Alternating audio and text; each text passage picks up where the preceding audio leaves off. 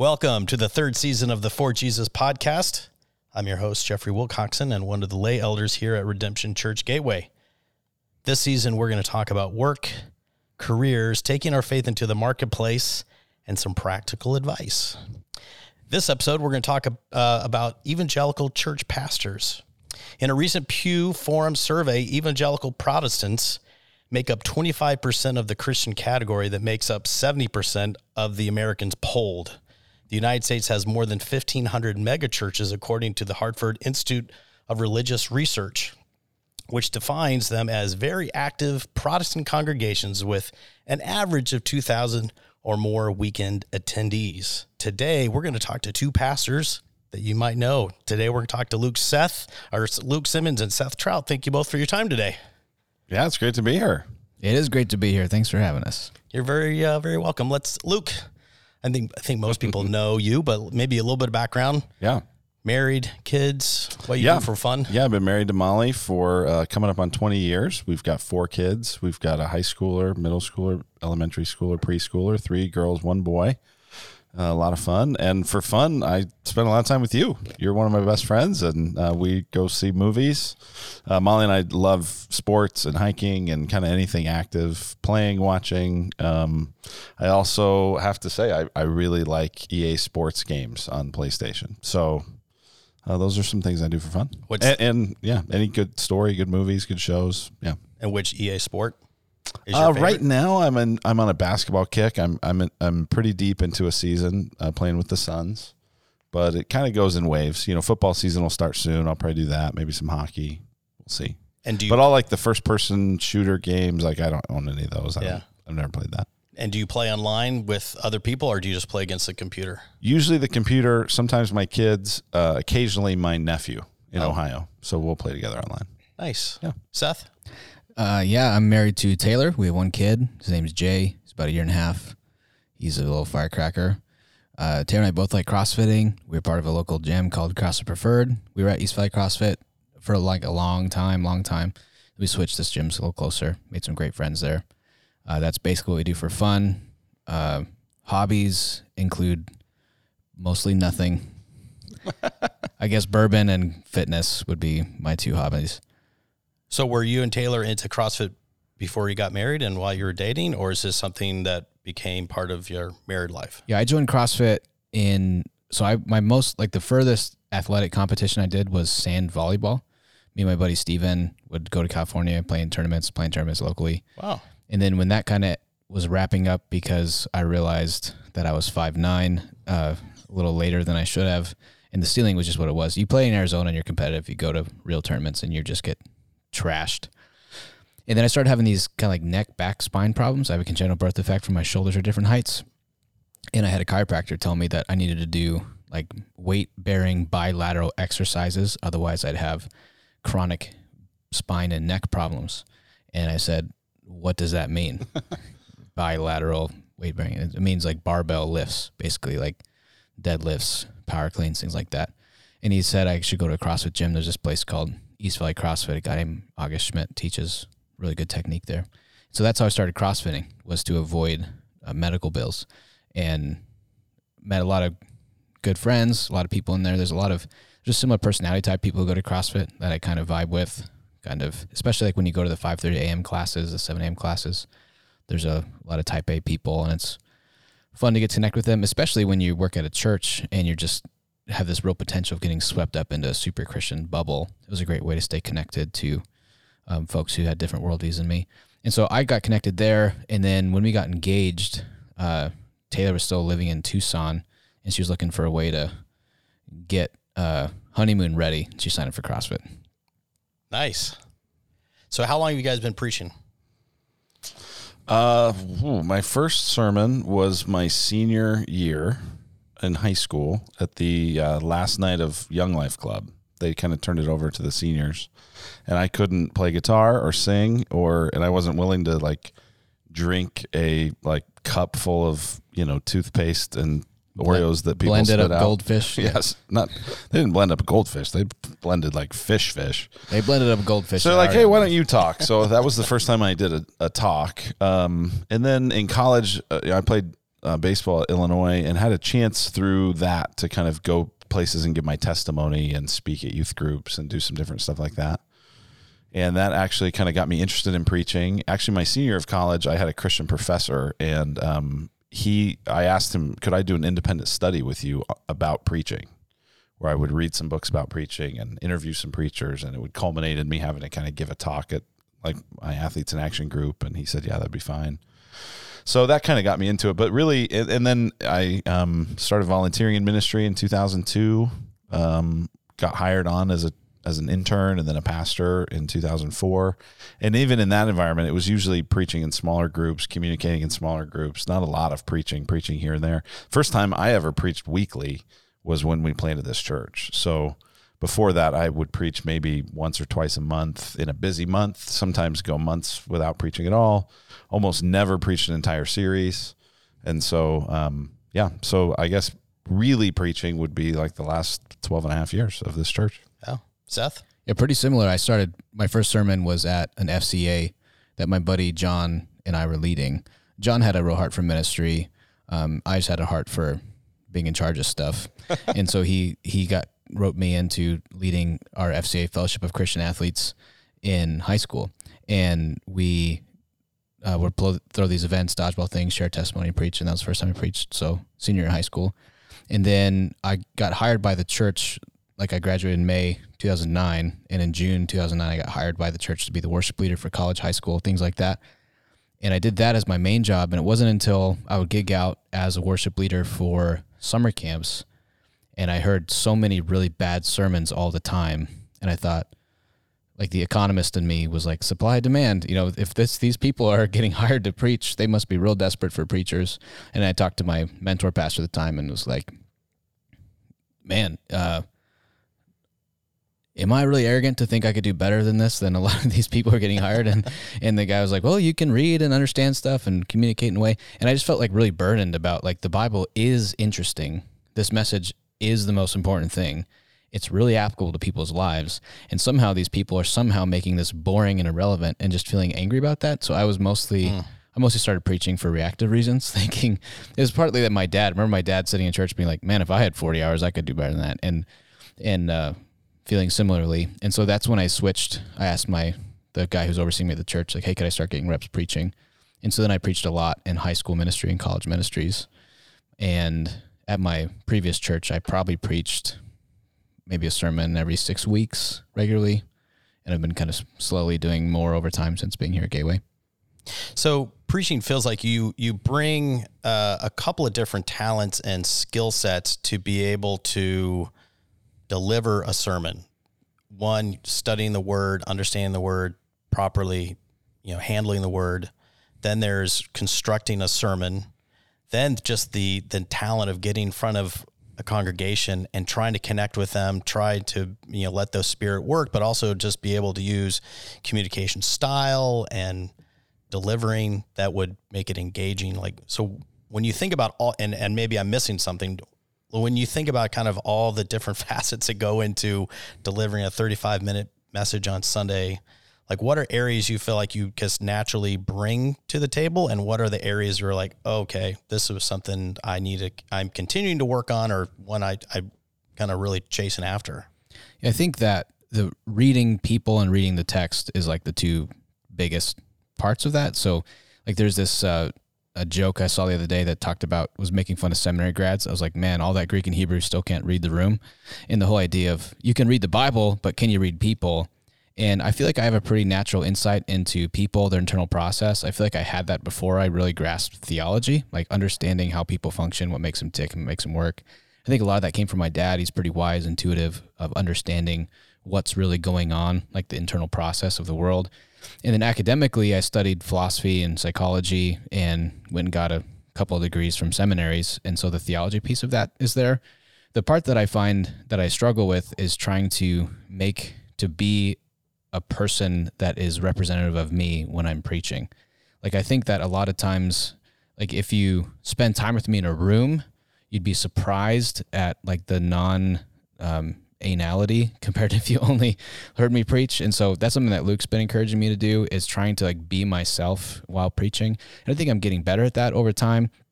trying to just be my full self. I think for a long time, even in my previous church context, it wasn't like a good idea to be myself because I would have I, I had to like suppress myself in order to keep getting opportunities. I had to kind of become kind of a take yourself seriously theology Bible thumper.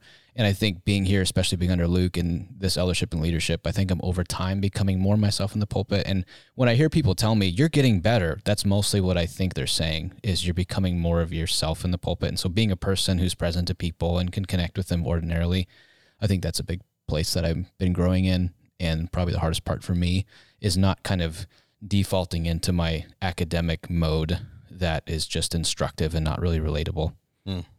I often ask preachers, do you do you prefer the preparation or the delivery or both? Ooh, great question. And um, I find that a lot of the pastors I know, it's one or the other. For me, it, it's both. I really love both. I think Seth probably really loves both. Yeah, I probably prefer the delivery, but I f- have more insecurity around the preparation of like, will I have something to say that's valuable to people? Yeah, I mean, for some people, the, the study is just a grind. And then it's like, okay, finally that's over and I know what I'm going to say. And now I can just have fun saying it. I, I enjoy all of that process. For me, the natural part would be um, to some degree the communication. I did theater as a kid. You know, being up in front of people is not scary to me. That's not challenging to me. I've had to definitely improve at the skill of communicating and dynamic and timing and all of that sort of stuff. I don't I was not good at that when I started preaching. It was very uninteresting to listen to. But in terms of just the like, oh, I'll get up and talk. I I've that's a pretty natural thing. And then I think I'm a pretty clear thinker and um even as I listen to things, I'm able to go like, okay, I'm tracking with this, or okay, you lost me. Um, and so I think that ability to kind of try to organize in a way that you know is fairly easy to follow. Not everybody prefers that. Some people likes like things that are a bit less linear. Um, but at least for people that like a more kind of linear approach of of preaching or learning or communication, I think they resonate more with my preaching because that's more naturally how I think. So when you guys are visiting other churches, is it hard to turn off the analytical side when you hear another preacher preaching live? Because I know we all listen to probably a lot of sermons through podcasts or through audio, but when you're live in person, seeing another pastor, are you able to kind of turn off the analytical side and really just try to take it in, or do you always find your mind going back and forth? Or you have you been able to get to a point where like, okay, I'm just going to turn off the analytical side of his style or the message? I find I have a harder time turning on the analytical side. Hmm. I don't really listen to any sermons or podcasts about preaching or things like that. I'll I'll listen to podcasts about just random stuff, but not really preaching per se. Um, Luke's probably more like the preaching guru. I feel like there are times when I'm listening and I like the sound of that. Yeah, the I'm not sure preaching it's true, but uh, there's your side. is that hustle. URL available, Jeffrey? side Digital hustle right marketing, Uh, preachingguru.com. we will have to look that up. All right. Yeah, I- go, Daddy. I feel like if because of my role or because of Luke's preaching and I'm trying to listen to a sermon and give him some helpful feedback, I have to remind myself, like, listen analytically, because otherwise, I think I went, especially like in my early 20s, I went through a season where I was just so compelled with anal- analyzing. I had a hard time finding my own voice and trying to be myself. And I feel like I'm still in the season of trying to react against just being analytical of others so I can try to own my own voice rather than kind of do a compare and contrast thing. And so if I don't on purpose try to be analytical, I tend to just kind of participate as a as a listener more so than otherwise. I don't know if Luke's the same way or Yeah, not. for me, I mean, I I've done enough like coaching of preaching and giving feedback, and um, I can't really turn it off. Um, what I try to do is turn on the other part. You know, of you know when we go on vacation and other places, like okay, I'm not here to give feedback to this preacher. He's not asking for it. It's not my job or responsibility to give it. Um, I just want to listen and be. You know, someone told me a long time ago that uh, mature people are easily edified and I try to be an easily edified listener to go. I'm not here to pick it apart. I could, but I'm not here to do that. It is interesting though with with really well known preachers, I tend to not do that as much. Uh, you know, you just kind of get swept up in the moment, or there are certain things where you go like, "Oh wow, that was a really good, that was an effective kind of move." Um, but also over time, I've kind of uh, figured out which kinds of things I might emulate and try and learn from in that way, and which things you just kind of admire and go, "Oh, that's cool, not for me." Um, and I- figuring out my own voice in that process. Similar to that, I feel like I tend to pay attention to. I, I switch into analytics mode if it's bombing, and I'm like, why is this not working? Sure. I'm like, why is this not working? This is not landing. Or I'm this is not jiving with me or the people around me, and I can feel it not working, I have to go, why is this not working? And that's something I have a hard time turning off. Yeah, if people are generally good, I just feel it's easier for me to just kind of be there. Hmm. So preaching is one part of your role. The other part of your role is is leading the church, staff, leadership development. Tell us a little bit more about what maybe some may not see on a Sunday or just in the proximity to both of you. Like what are what are you doing outside of the preparation for a sermon kind of through your week?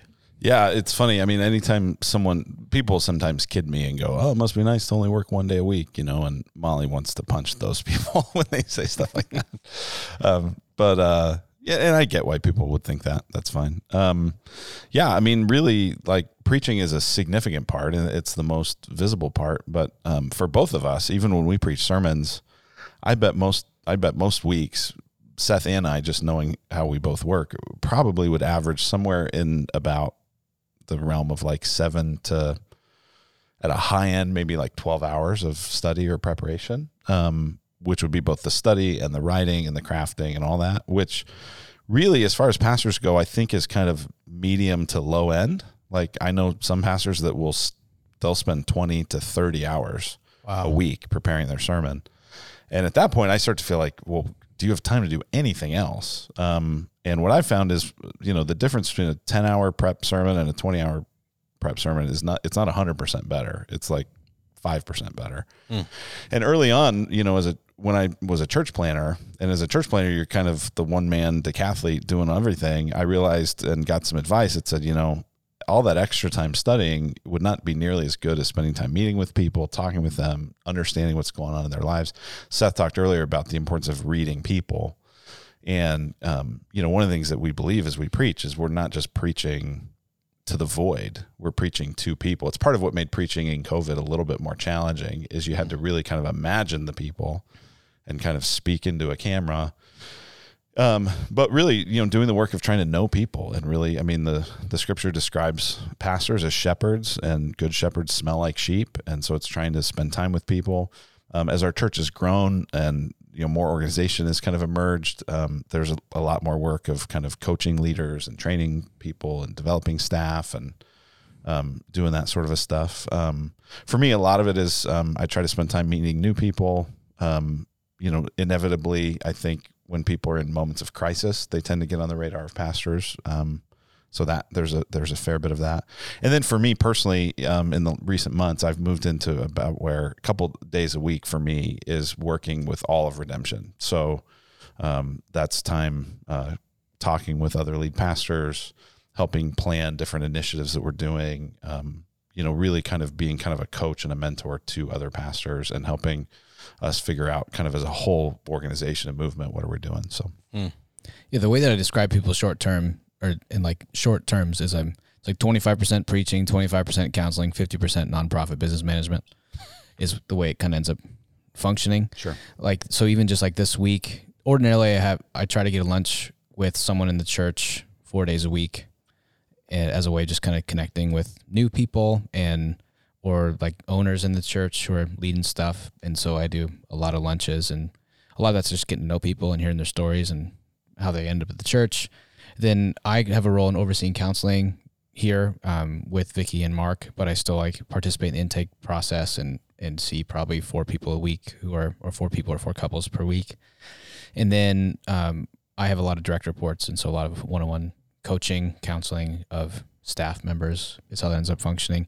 My my kind of work week is a little different. I tend to wake up at like four thirty and do sermon prep and email until about six thirty, and then I go to the gym at seven, and then I'm here for about six or seven hours midday. Mm. So I kind of break it up like that because I find that having that quiet time by myself when everyone else is asleep is the easiest time for me to do some deep work and think and write and do that kind of content work. It's interesting, actually, that that kind of dual dynamic of being a public speaker and being a leader is partly some of the appeal of the kind of video multi-site church. You know, that's not what we do, but a lot of times, you know, what people say is there aren't a lot of leaders who are very good public speakers and great content creators and very good kind of carers of people and counselors and leaders and st- stuff like that. And so a lot of times those things make it where, you know, you could be a campus pastor somewhere and not have to bear the responsibility of preaching you know, it's a little bit different when we when we do both. But but that's partly what I like about the kind of sharing the pulpit to some degree, where I'm not up there every week,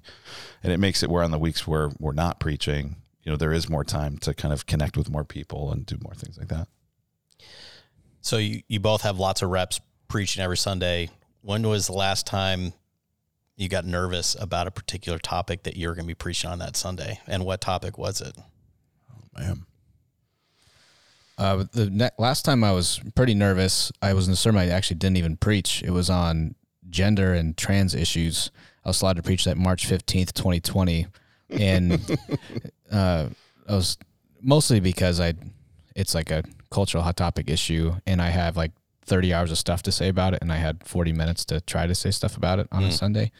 And so some of it's like when there's like complicated topics that are really affect the well being of lots of people, and you like topical sermons end up being the hardest because there's a lot to say. When I'm preaching a text, it's a lot easier because like here's what the text says and here's what applies. To, there's it feels like less risky, whereas that was a big. And then I ended up preaching in an empty room instead of doing my there are basically two gender sermon or there are two gender sermon. I taught faith in a pandemic, which I was anxious about not because of the content of the sermon, but because of what was happening in the world and so it's it's been a long time. I don't really lose sleep or get nervous about sermons. Like even when I was nervous about that one, it wasn't too bad.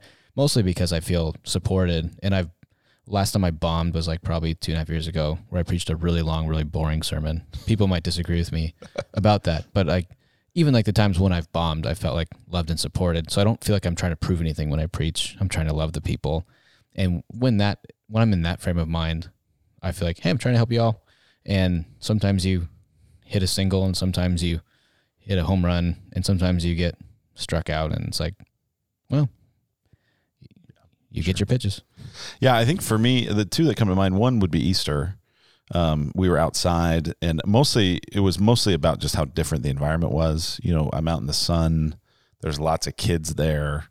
Um, there's lots of people that don't really know me and don't really know our church, and so you're kind of trying to um, keep people engaged quickly. You can kind of see with the heat. It was a super hot day, so you kind of see the distraction level you can kind of especially the second service i remember kind of partway through going like i need to wrap this up. Like i'm kind of losing them because it was just so hot and all that. So Three people had already died by then, but yeah so i mean that was more just a function of how different it was. Um you know the last kind of more normal time i think i felt nervous was probably uh, earlier this year i did a message called still better together where i cast some vision around uh, being part of Redemption Church. And I think because of some of the challenges we faced in Redemption over the last year, and some people really wondering how does Redemption structured and how does it work and why really are we doing this whole multi congregational thing? I felt just a lot of pressure to get that right. Mm.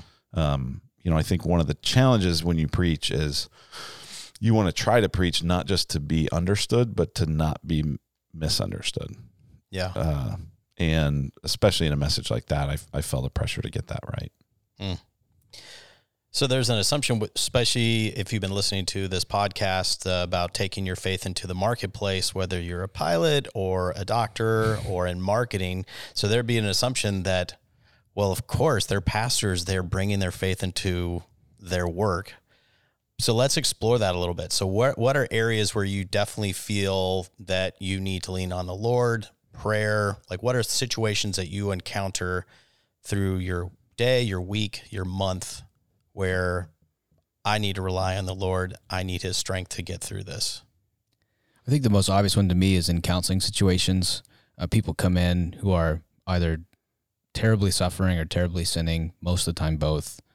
Uh, that's not totally fair. Most of the time, terribly suffering, sometimes terribly sinning. And usually, if they're terribly sinning, they're also terribly suffering. And people are walking in, and to be present with them and to be helpful to them and to be caring to them and sometimes corrective and curious in all the right ways.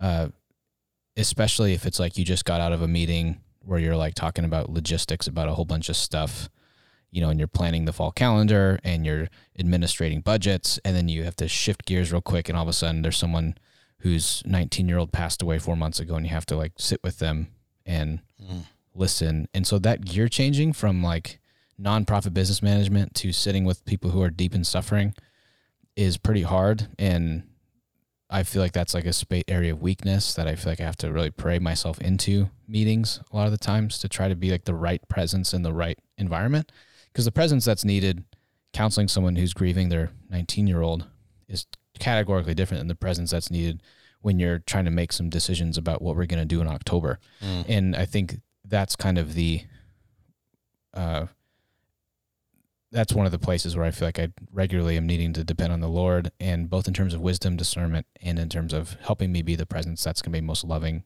to the need of the situation. Yeah, I think the I think the interesting thing that comes to mind with that question is that um, people would probably assume that because the work it seems more obviously spiritual, that it would just naturally thrust you into dependence. Um, and I think there's maybe times like that, right? You're meeting with that that couple you just were just talking about, right? Like if you were meeting with a couple like that, you would go, "Oh Lord, I don't know what to say. Help," you know.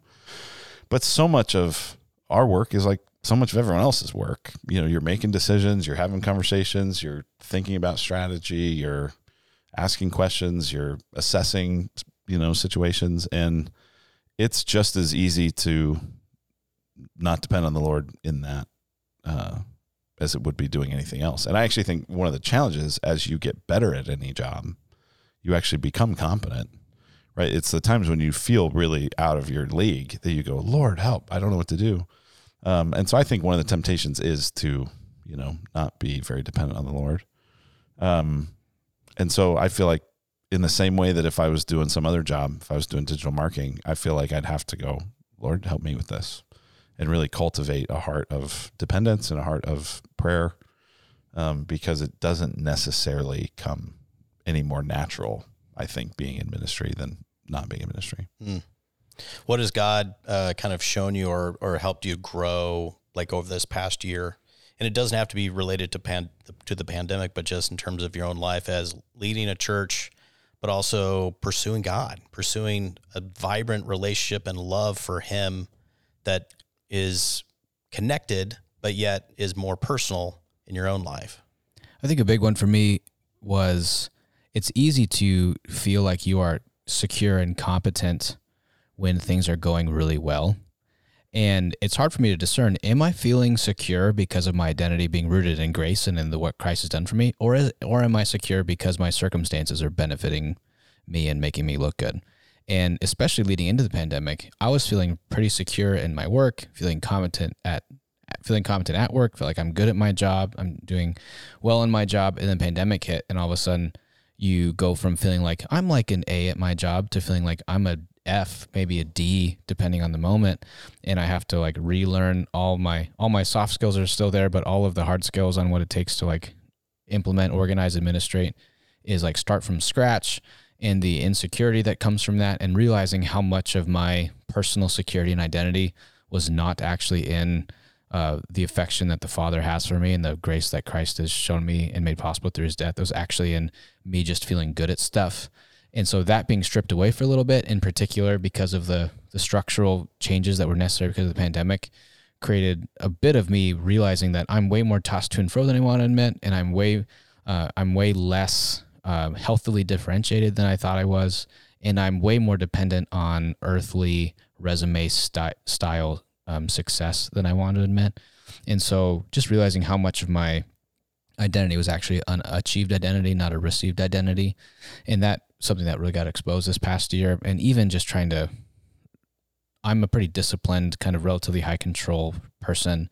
And when all of a sudden being disciplined and high responsibility didn't really matter, when control is taken from me and placed in the hands of some virus, I mean, not actually, but in the hands of something else, that was just really hard for me to mm. feel like I'm being dictated to um, by authorities besides myself. Like I, uh, one of my kind of internal fears is like that fear of being controlled, and I felt very controlled a lot of uh, last year, and some of that was for my good, and some of that was not for my good, and even like there's probably more tension between Luke and I than I ever had because like he would make choices because he had to because he's leading stuff, and I'd feel controlled by them, and and uh, between the government and myself, and so there's so many places where I was just feeling like these people are in my box, and I want them out of my box, and so my own just general well being was way more t- caught up in circumstances than I want to admit.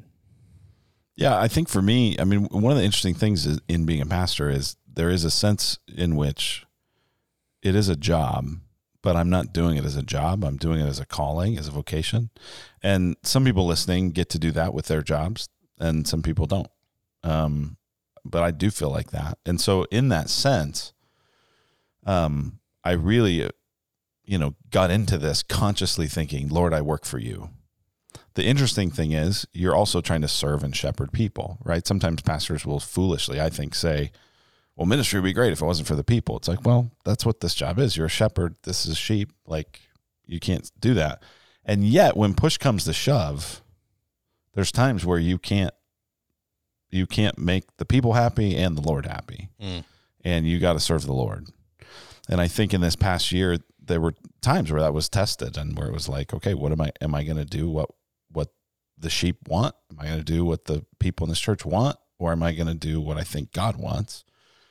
So often because it's such a blessing to pastor this church, what the people want and what the Lord wants seem to be the same thing, right? Mhm. So I mean there is but but there were more moments of divergence this year. And I think in a way, I mean, one of the things I learned was that um, I still really am driven by wanting to love the Lord. And um, I don't like disappointing people, but that's sometimes what has to happen. So um, I think that was a good lesson. Um, there's lots of examples of of pastors, um, moral failures, burning out. Um, I think Luke. I mean, I think your uh, being able to have a sabbatical.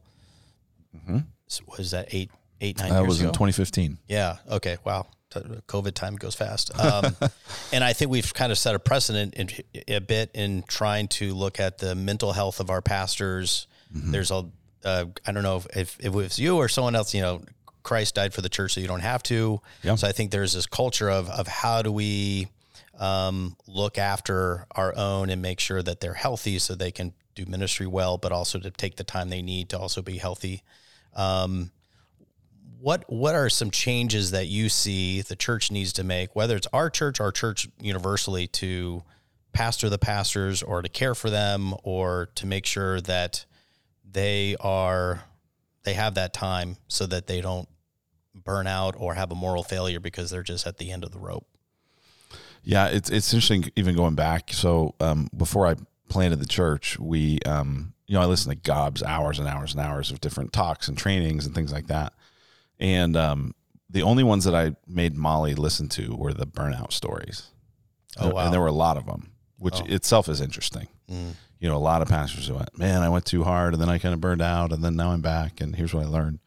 And it was really going like, how do we not have this? Like, we don't have to have this story. Like, there's a lot of we burned out and then we rebuilt. It's like, how about we just don't burn out? Like, but what, but It's a, it's a great way to sell books is to burn out and then sell books about how to not do it. True. So, you know, there was a sense of like, hey, we got to, we don't have to follow that script. We don't have to follow that story. But, but if we just go with the flow, we probably will. So, how do we be conscious about that?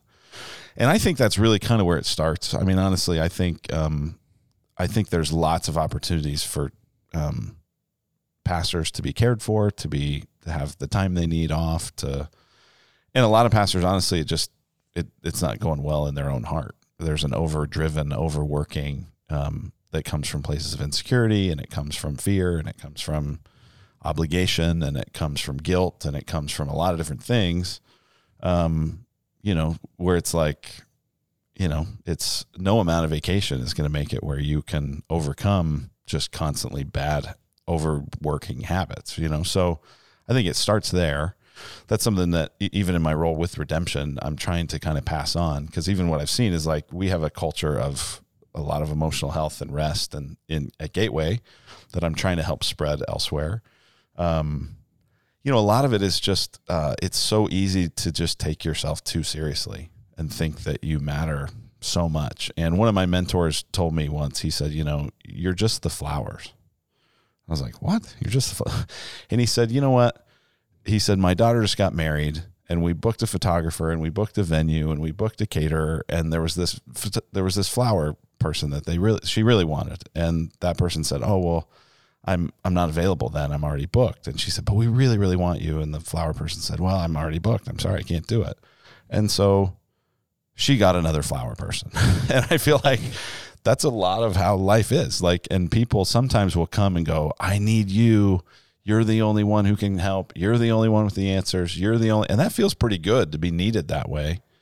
But the reality is, like, we're a whole church. This isn't a one man show. And so I think, I think, you know, one of the things pastors have to do is just be willing to go, I'm not the answer. I'm not a savior.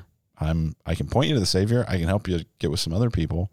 I listened once uh, to this podcast where this guy was saying, you know, my son's a pastor, and uh, every year on vacation he takes two cars on vacation just in case there's an emergency at the church and he has to get called back. And sure enough, every year, guess what happens? He gets called back. And I was listening, I'm like, well, that guy's an idiot. like the reason he gets called back is because he's willing to get called back. And so anyway, so that's I think a lot of it's in the pastors. Um, when I when I was a, a single person and a pastor, I lived in this house that had a bunch of guys in it, and I was sleeping. And at 2 a.m., some guy came in my bedroom and woke me up. Said, "There's a pastoral emergency. I need you to help me." So what happened? And the guy said, um, "I just had sex with a prostitute, and I need you to talk me through what I just did." And I said, "Well, will you have had sex with her tomorrow still?" And he said, "Yes." I said, "Well, then go to sleep, and I'll talk to you tomorrow." and Yeah. and that I've like you said, I feel like there has to be this ability to say, "Your crisis is not my crisis," and also, "I don't think this is a crisis." And I think one of the things we're privileged to have as a church that's our size is a team. yeah, Where, for sure. And there are a lot of like solo pastors who would have a much harder time saying, I'm not coming back because if they're by themselves. And so creation of teams, elder teams, pastoral teams matters a ton and real trust and the ability to say, um, if Luke's really gone, then Luke's really gone. And so it takes like a, a there's a team effort that we're all going to decide to respect vacation time. We're all going to decide to respect nights and weekends or other times like that. And and I think that that matters a ton. But that internal piece of like I want to save you and it feels so good to be needed is what has to die in the heart of pastors and elders if they're going to be able to do that. And the other thing too, just just financially, when I first came here, realizing that like part of the church budget that's available to a lot of the people on staff is that our our church helps finance coaching, counseling, and therapy if it's needed. And so even just the fact that like we're going to try to remove financial obstacles to pastors being emotionally healthy, like the, that there's literally a buy-in to that. Um, that speaks to culture, it creates culture in a meaningful way. Um, what kind of idolatry does past do pastors typically wrestle with?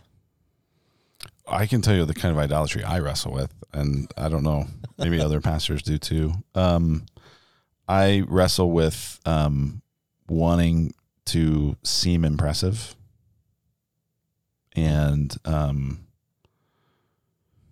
and wanting to be perceived a certain way, wanting to kind of come off as competent, come off as oh, really thought that through. Um, so a lot of kind of fear of man, approval of people. Um, I don't need to be liked. I just have to be liked. What's the Michael Scott? I like, I love to be liked.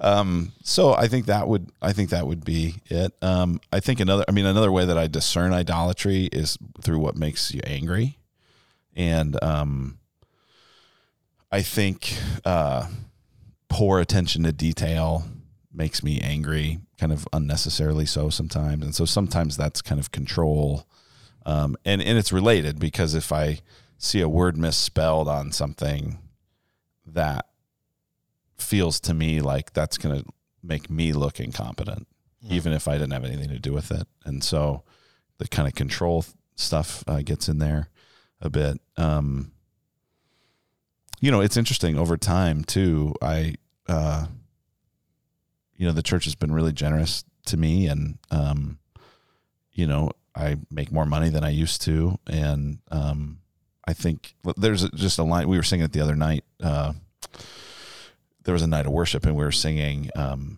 be thou my vision and there's a part that says riches i heed not nor man's empty praise thou my inheritance now and always um, and i just thought yeah lord i don't i don't want to do this for money. I don't want to do this for praise of people. I want you to be my vision.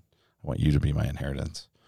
And uh, i wish that came automatic but i i have to wrestle through it. Yeah, Seth. I think similarly the uh, there's so it's similar but it's different. I would say, especially as a younger pastor, there's something like a bug in me that wants to be seen as different than pastors. Like when people find out I'm a pastor and they go like, "Oh, like I like that way too much," because I like them. I like them being caught off guard. Like if someone's like, "What are you, a pastor?" I'm like, "Oh crap!" I gave like I'm showing too much religion. Like there's like. Uh, especially like in college, I kind of started like I want to be different than other Christians. Like I like trying to like a distinctness or a uniqueness uh, that would define itself in rather than like saying like I'm a part of the body of Christ, like wanting to be like a unique part of the body of Christ in in a way that differentiates myself from other Christians. Like it makes me think like though, thank you Lord I'm not like other men, but it's thank you Lord I'm not like other Christians and pastors. And so that kind of haughtiness of I'm not like those people you heard about on the news or I'm not like your neighbor that is whatever politically. So that kind of unhealthy and and that's like part of my like fear of being controlled is I don't want to be controlled by a script or a narrative. And so instead I just do a different script or narrative. and, Mhm. and so that that kind of I don't want to be typed in that piece. And the other one is you said like I want to be respected or what'd you say? You said uh seen as competent or seen how I have.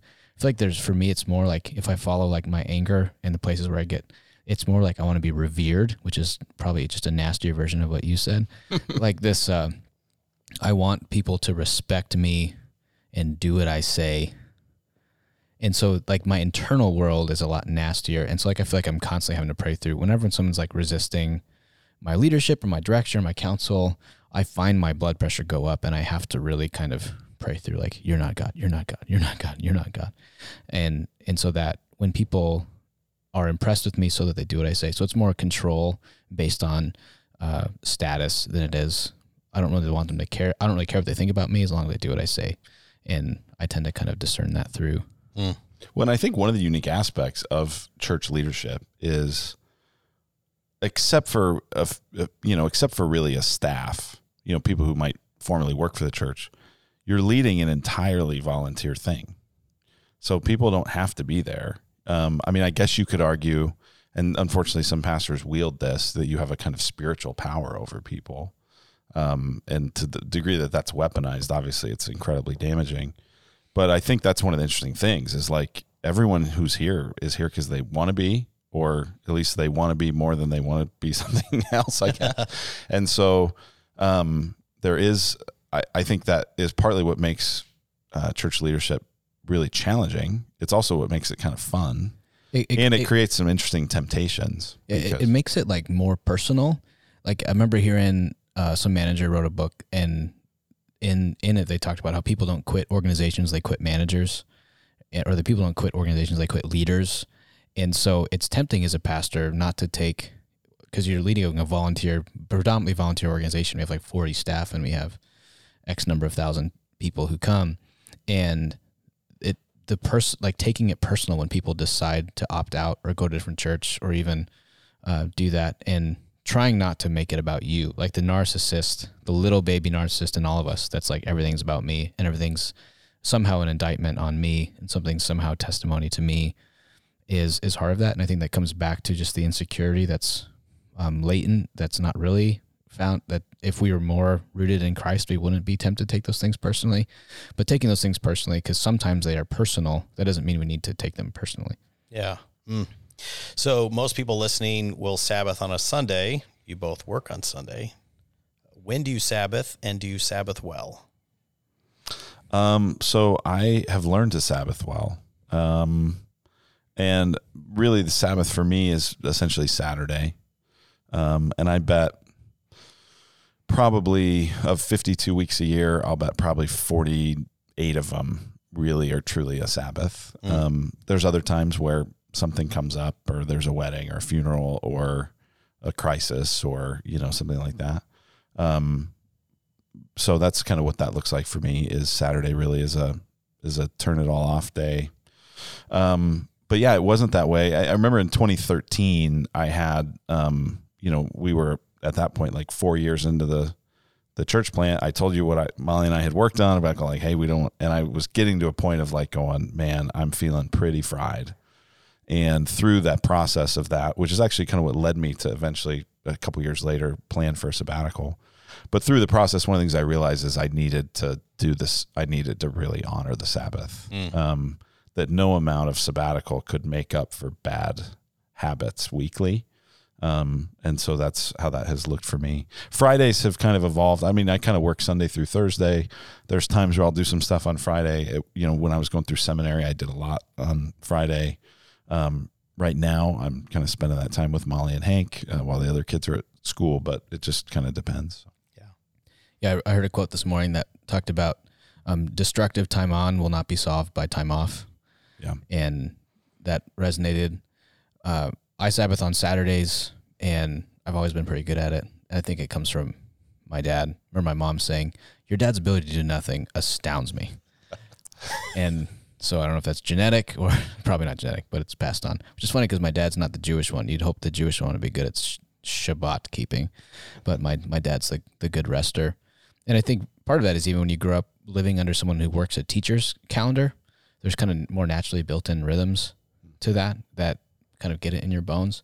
We do like, um, especially my my wife is um, like a, a high productivity person, and so we we started our Saturday mornings with the spiritual discipline of not making our bed, and it's trying to like, which I tell it to some people, and they're like, "You make your bed," and then we we make our bed six days a week.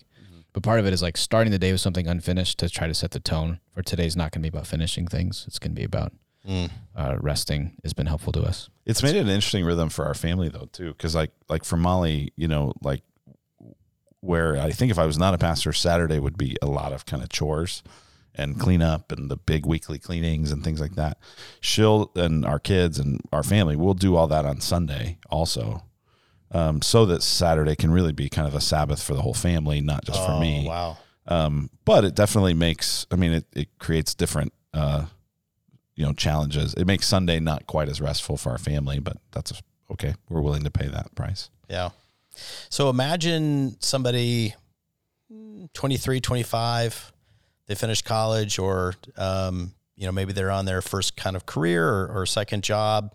Um, and could you both lead staffs and help develop people? Like what, what would be kind of the advice you'd give them to be a faithful employee? Faith Employee. One of my favorite books is by a guy named Jocko Willink, Tyler Books, Extreme Ownership.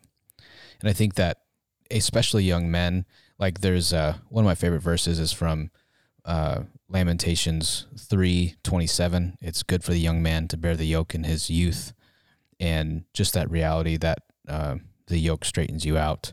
And so the- both the combination of extreme ownership and that verse makes me think just to adopt and a highly responsible orientation to the world around you.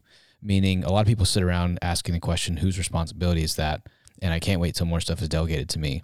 And if you can find a way to take initiative and, a, and take responsibility for things around you, especially take responsibility for the things for the people who are above you in the organization and start to serve them by taking things off their plate that they don't like or they don't want to do, that's extremely helpful. One of the advices my dad gave me at my previous church was just take initiative until they fire you. And they, because they probably won't and they're going to be blessed by that. And so, um, kind of sitting around waiting for permission is not a great uh, way to one become a leader or to two. But if you see the opportunity, see the low hanging fruit, take responsibility, and act in a way that's congruent with the values of the organization, you're going to be given more and given opportunities. And you're serving your superiors in love in a way that they're going to appreciate. And in that way, one of the things that Christ did for us is he took responsibility for stuff that wasn't his responsibility if you kind of are the that's not in my job description person, you're going to have a hard time embodying the the way of Christ to adopt responsibility for things that are not his problem. Yeah, first thing that came to mind was do the stuff that the people above you don't like doing. Um, so Seth said that though. Uh, I think what I'd say is, you know, your 20s, I think really are about figuring out what are you actually really good at and what is worth becoming an expert in. And you don't find that right away. And you don't know that when you come out of college and, or when you come out of high school or whatever it is. And so I would say like mostly like try stuff, say yes to stuff, explore lots of different opportunities. Um, I think the 20s is where you go, okay, I'm going to I'm going to bounce into enough things to figure out, okay, here's the area I really want to focus. Then your 30s to me is about like putting in your 10,000 hours, getting really great at it so that your 40s and 50s actually become like your kind of maximum fruitfulness sort of opportunity. But I think it starts with just kind of grinding, you know, saying yes, um, not being too good for stuff. One of the problematic trends I've seen is there's books written by people in their 50s about work life balance and rest and not being overworked. And then 23 year olds read those books and then don't work hard. And I think that you kind of have to, most of your 20s, at least, needs to be about learning about your limits and how hard you can work and finding out what those are because you can't just read someone else's book and discover your limits. You have to discover them for yourself. And if you're like most concerned with like only getting seven and a half hours of sleep like you're not gonna do that.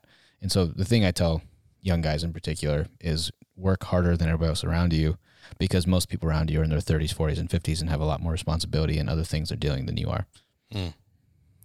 So some uh, some writers and uh, people who kind of like to think and uh, talk about work, they talk about the hard skills and the soft skills.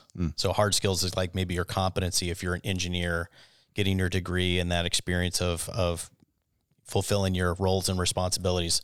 But then there's the soft skills, empathy, communication, um, being a team player.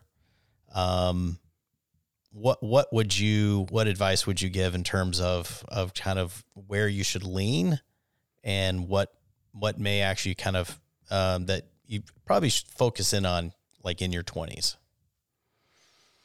Yeah, it's it, you know when you ask that, it makes me think of um, it makes me think of Patrick Lencioni has a book called The Ideal Team Player, where he talks about you know the ideal person is a combination of humble, hungry, and smart, which really he means is kind of high EQ, high emotional intelligence, and um, and I think so. I mean that comes to mind. So it's like you got to be a rock star at the hard skills to get away with being a doofus on the soft skills, and and there's most people are not that talented at anything.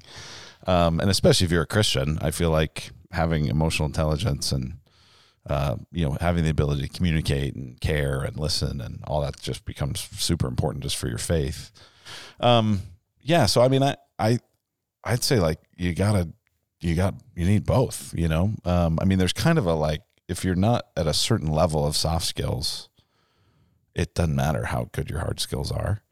Um, I think one of the best ways to discern it is is to have really um, like painfully difficult conversations with people that are a bit ahead of you that you respect. Really asking, hey, w- what is it like to experience me? Mm. You know, w- what what comes in the room when I come in the room? You know, what are my strengths? What are my weaknesses? What are the things I don't see?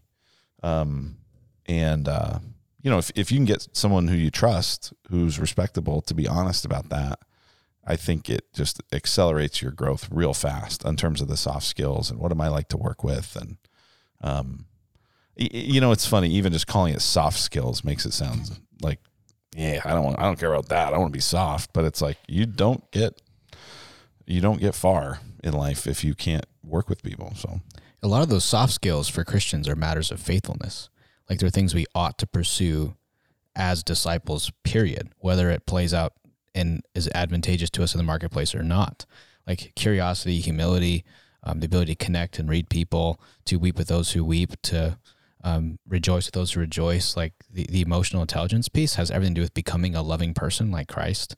And so they are advantageous in the workplace universally, but I think it's that's more about faithfulness. Whereas a lot of the hard skills are a matter of effectiveness or option.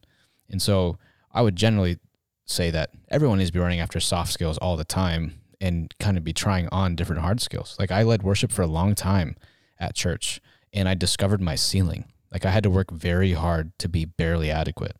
Whereas the, remember the first time I taught, I had to work a lot less hard to be better than I ever was. Like after my third time preaching, I was better than my 500th time leading worship. And so I just like sold my guitars and was like, I'm done with those hard skills. And I, and I went the other direction. And now my guitars are, um, I turned them into tattoos because that's what I did with the money. So, I so I feel like there's a level of experimentation with hard skills that there's some of the pay to play stuff. And there's also, you got to kind of, it's what your 20s are for. Kind of like what Luke said is I spent six years thinking I was going to be a worship leader as my main gig. And then I was like, got to preach once. I was like, done with that soft stuff, done with that hard skill. But all of like the trying to know people, and it was actually something uh, one of the pastors at Redemption, Gilbert, told me one time before I worked at Redemption. I said like I'm trying to be this worship leader, and but my mentors at the church just keep talking to me about like how to become a pastor and how to know people and how to love people, and I'm not really getting better at worship leading. And he said, "We'll be grateful for that because one of those applies universally and one of those applies very narrowly. So they're probably actually helping you Mm. by focusing in on those soft skills rather than the hard ones." And I just feel like as I look around and I look at people in, you know, a variety of different careers, the most successful people are the people who are most successful at the soft skills. Mm. You know, and you can make uh, not that it's all about making money, but I see some pretty average people in terms of their skill set have a really great career because they're really great with people. Because when you have a soft skill set that's really good, you stay in the game. Yeah. People do not want to fire you. People do not want to have some other department snatch you away because so much of even just workplace culture is like there's some of your most connected friendships and people want you at the table and because they like you. And when you're at the table, you get reps. And when you get reps, you develop hard skills. It's remember like we used to play bump out the game or speed when you play basketball. And my dad would always say, like, this is one of those games where the principle that the rich get richer prove it. Because if you stay in the game, you keep playing the game. And when you get out, you stop getting better. And so I think part of the soft skills are what keeps you in the game and not getting swapped around from game to game. Nice. All right, it's time for our fun rapid fire questions. Oh, sweet. Um, so, if you had a magic wand, or pray to the Lord and He was going to answer for you, what would you fix about your role as a pastor? Um, I would have more time and space to truly know everybody in our church. Mm.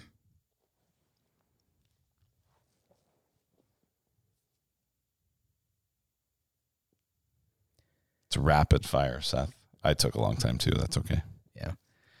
But it was a deep question. That is a deep question. Yeah. I, I really enjoy sitting with people who apply for counseling and hearing their stories and their pain.